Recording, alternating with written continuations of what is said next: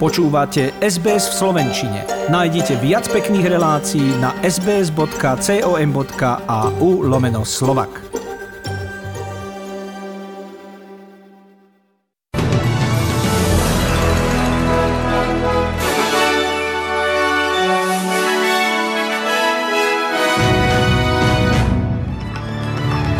Európska únia plánuje vyradiť Rusko z medzinárodného bankového systému SWIFT. S covidom od včera v Austrálii zomrelo ďalších 24 ľudí. A v športe ruský majiteľ futbalovej Chelsea odovzdal kontrolu klubu do rúk správcov klubovej charitatívnej organizácie.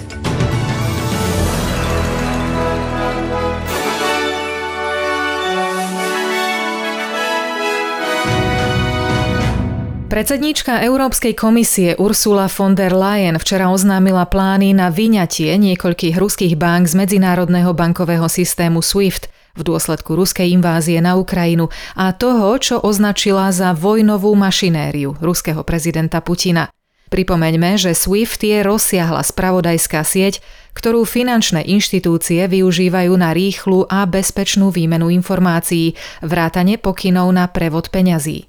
Von der Leyen vo svojom prejave v Bruseli vysvetlila, že odpojením Ruska od systému by boli transakcie zmrazené a pre centrálnu banku by bolo nemožné likvidovať aktíva.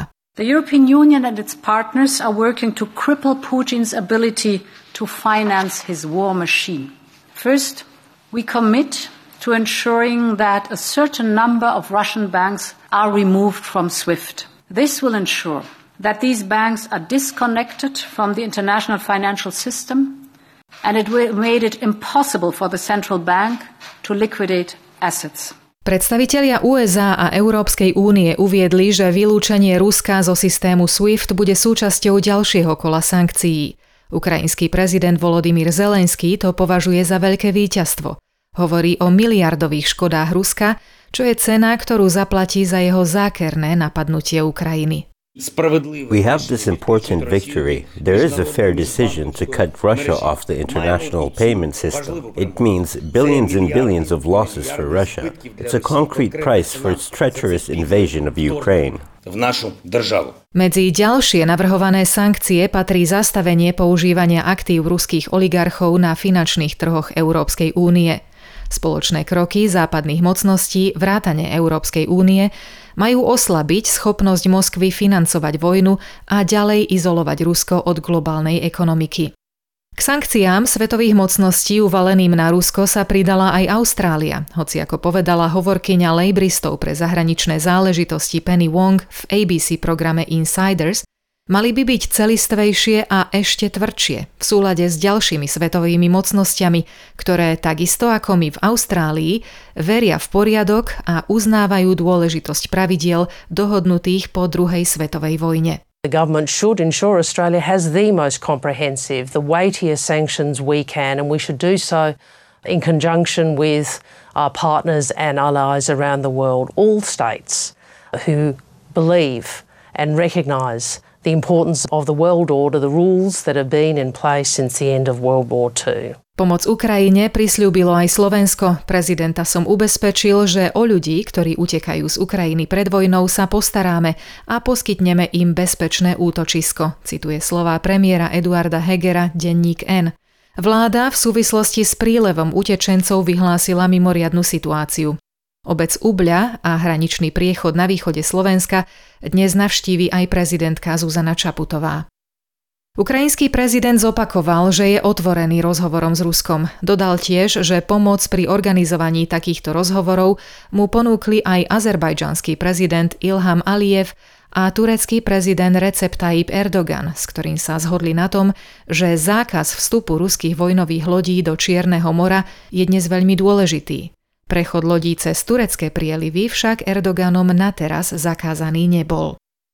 Prvé možné porušenie sankcií uvalených na Rusko zaznamenali v Lamanšskom prielive, kde francúzske úrady zastavili nákladnú loď prevážajúcu autá. Loď s ruskou vlajkou eskortovali do prístavu Bologne-sur-Mer, kde ju budú vyšetrovať. V hlavnom meste Ukrajiny Kiev vstúpil do platnosti celodenný zákaz vychádzania, ktorý potrvá až do pondelka rána miestneho času a ktorý nahradil pôvodný nočný zákaz. Radnica chce pomocou neho zaistiť lepšiu ochranu a bezpečnosť obyvateľov. Starosta Vitalí Kličko tvrdí, že každého, koho uvidia v uliciach, budú považovať za ruského sabotéra.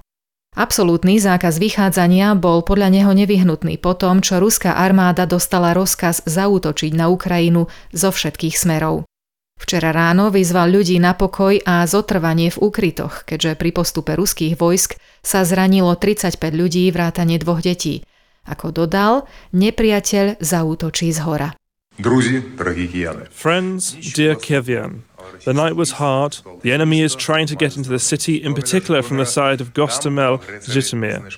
The aggressors were neutralized there. Now submersive groups are attacking in Kiev. There were several clashes, firefights. As of 6 a.m., 35 people were wounded, including two children. I ask everyone to keep calm and stay in shelters. The enemy will attack from the air. Kremel tvrdí, že cieľmi jeho útokov sú len vojenské centrá, no od štvrtkového začiatku invázie boli zasiahnuté mosty, školy a obytné štvrte.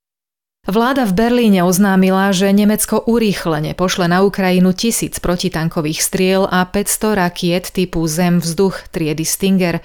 Toto rozhodnutie je zásadným zvratom v politike Nemecka, ktorá doteraz zakazovala export zbraní do vojnových zón. Rozhodnutie prijalo aj Poľsko, ktorého premiér Mateusz Moraviecky Nemecku pripomenul aj potrebu uzatvorenia ropovodu Nord Stream, ktorý dodáva Európe ruský plyn. Ak nebudeme dostatočne rozhodní, povedal doslova, dočkáme sa ďalšej genocídy. Nothing is going to stop Putin if we are not decisive enough. We have to stop Putin because the next genocide is looming on the horizon. Japonská pobrežná stráž oznámila, že Severná Kórea dnes zrejme odpálila balistickú strelu smerom na východ, čo ak sa potvrdí, bude prvý test od januára, keď ich vykonala niekoľko za sebou. Táto informácia prichádza necelé dva týždne pred kľúčovými prezidentskými voľbami v Južnej Kóreji a v tieni vyostrujúcich sa bojov na Ukrajine, ktoré, ako pripomínajú obyvatelia Soulu, môžu Pyongyangu slúžiť ako odpútanie pozornosti. S ochorením COVID-19 od včera v Austrálii zomrelo ďalších 24 ľudí, 17 v New South Wales a 7 vo Viktórii kde od včera pribudlo 5052 nových prípadov a v nemocniciach zostáva 274 ľudí, z ktorých 38 je na jednotke intenzívnej starostlivosti. V Novom Južnom Walese pribudlo 6014 nových prípadov a hospitalizovaných je 1146 ľudí, 58 na Jíske. Tieto čísla prichádzajú po tom, čo sa v New South Wales zrušila povinnosť nosiť rúško vo vnútorných priestoroch a ľudia sa môžu vrátiť do kancelárií. Od zajtra sa tam zároveň opätovne otvára štandardná, teda neakútna chirurgia. Počty hospitalizovaných majú aj naďalej klesajúcu tendenciu. V nemocniciach je o vyše polovicu covidových pacientov menej ako v rovnakom čase minulého mesiaca. Povinnosť nosiť rúško bola zrušená a tanečné parkety boli otvorené vo väčšine východoaustrálskych samozpráv s výnimkou rizikových miest ako sú verejná doprava, nemocnice alebo domovy dôchodcov. Niektoré školy vo Viktórii a Canberre si povinnosť nosiť rúško ponechávajú v platnosti aj naďalej. Queensland plánuje uvoľniť kapacitné obmedzenia a pokrytie tváre v priebehu budúceho týždňa.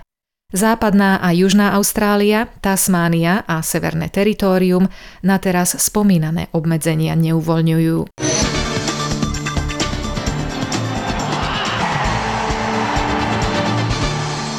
Včera v Švajčiarsku pokračovali preteky Svetového pohára alpských lyžiarok, na ktorých sa však Petre Vlhovej nepodarilo predčiť svoju rivalku, američanku Mikaelu Šifrin, ktorá v nich neštartovala. Výťazkou sa stala Češka Ester Ledecká. Hokejista z Denochára vytvoril tento týždeň nový rekord, keď v zámorskej NHL odohral ako obranca 1652 zápasov.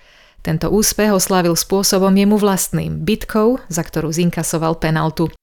Potom, čo britský premiér Boris Johnson uvalil sankcie na niekoľko ruských bank a podnikateľov, jeden z najbohatších obyvateľov Ruska, ktorý má mať blízko k prezidentovi Putinovi, majiteľ futbalovej Chelsea Roman Abramovič, odovzdal kontrolu nad futbalovým klubom do rúk správcov klubovej charitatívnej organizácie. Ruský miliardár dôvody bližšie nešpecifikoval. Dnes je nedeľa 27. február a zajtra bude tu v Austrálii kalendárne posledný letný deň. Vyzerá to tak, že s výnimkou západu krajiny bude všade hodne vlhko. Aké bude počasie v hlavných mestách Austrálie, Perth hlási slnečno a 34 stupňov, Adelaide prehánky a 28, Melbourne pod mrakom a vlhko s občasnými prehánkami a teplotou 26 stupňov, Hobart prehánky a 24, rovnako tak aj v Canberre 24 stupňov a prehánky, Sydney zamračené s prehánkami a 27 stupňov, Brisbane tiež prehánky a 29 stupňov, pršať bude aj v Cairns pri teplote 35 stupňov a Darwin hlási zajtra prehánky a možné búrky a teplotu 31 stupňov Celzia. Na Slovensku je teraz malá, na severe miestami zväčšená oblačnosť a v severných regiónoch hlásia snehové prehánky. Teplota by mala dnes vystúpiť na 4 až 11 stupňov Celzia. A ešte jedna informácia, jeden austrálsky dolár si dnes kúpite za 64 centov eura, 72 centov amerického dolára a 54 pencí britskej libry.